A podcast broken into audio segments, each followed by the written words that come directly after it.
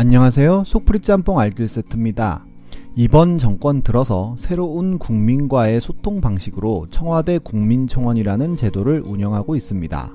청와대 홈페이지에 청원을 등록하여 30일 동안 20만 개 이상의 추천을 받으면 직접 청와대 관계자가 답변을 제공하는 제도인데요.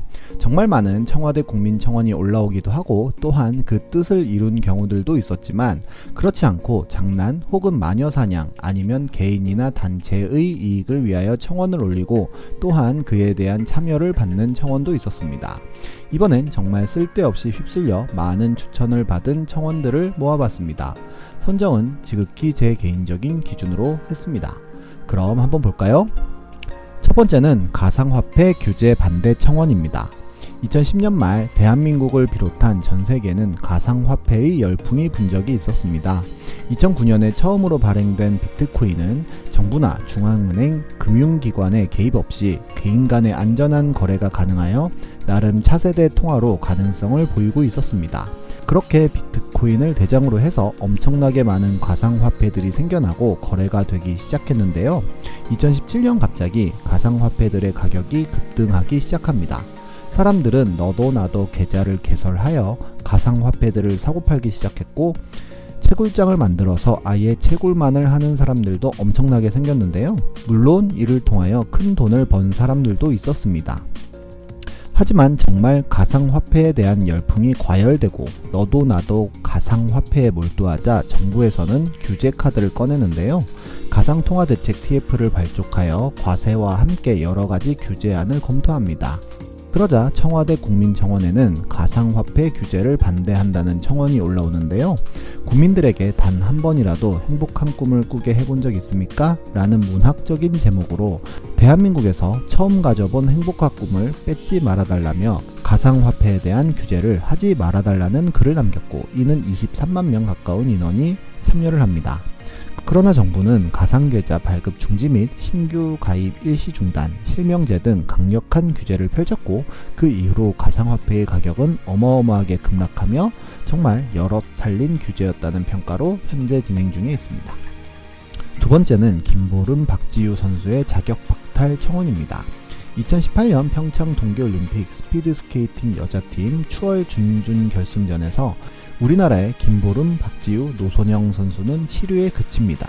마지막 주자의 기록으로 순위가 결정되는 대회에서 한 바퀴 정도를 남기고 노선영 선수 혼자 크게 뒤처지면서 최악의 조직력이라는 평가를 받는데요.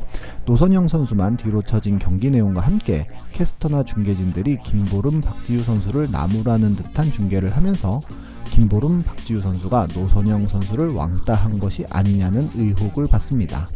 김보름 선수의 인터뷰 태도가 더욱더 사람들을 흥분하게 하였고 어느새 김보름 박지우 선수는 동료에는 전혀 없는 철면피 선수가 되어 있었습니다. 다음날 김보름 선수는 눈물을 흘리며 기자회견까지 하는데요. 노선영 선수에 대한 사과는 전혀 없다며 더욱더 김보름 선수는 욕을 먹습니다. 결국 청와대 국민청무로까지 올라오는데요. 김보름 박지우 선수를 자격 박탈하고 빙상연맹에 엄중 처벌을 청원한다는 내용이었고 이는 약 60만 명의 지지를 받습니다. 김보름은 주력 종목인 매스 스타트에서 은메달을 따지만 죄송하다며 연신 눈물만 흘렸고 결국 폐막식도 불참하는데요. 올림픽이 끝나고 문체부에서는 해당 경기에 대한 감사를 실시하여 결과를 발표했는데 결과적으로 김보름과 박지우 선수는 목표했던 구간 기록으로 잘 달리고 있었고 노선영 선수가 5랩 이후로 속도가 늦어졌다는 발표를 합니다. 다시 말해 김보름과 박지우는 작전대로 잘 수행한 것과는 반대로 노선영은 초반에 너무 힘을 빼서 막판에 뒤처진 것이었는데요. 결론적으로 기대했던 결과를 얻지 못한 부진한 레이스였던 것일 뿐이고 왕따 같은 것은 있지도 않았던 것입니다. 심지어 원래는 마지막에 2번 주자로 오려고 했던 노선영 선수가 경기 당일 갑자기 감독의 지시로 세 번째 주자가 되기도 했었는데요. 결국 백철기 감독은 자질 문제로 징계를 받습니다. 물론 작전에 실패하여 부진한 경기를 보인 것으로 끝날 경기로 김보름 선수는 전 국민의 욕을 먹은 케이스로 남습니다. 세 번째는 카풀 반대 청원입니다.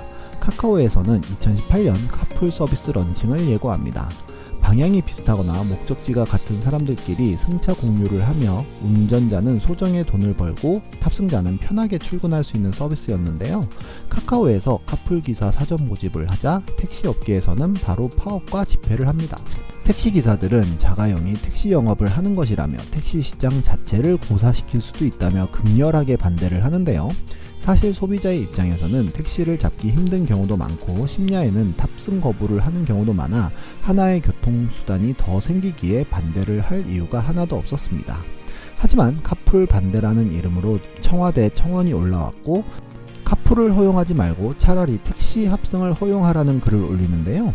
약 1억 원의 현금을 주고 사는 택시 면허가 없이는 절대로 승계 군송을 하면 안 된다는 논리였습니다.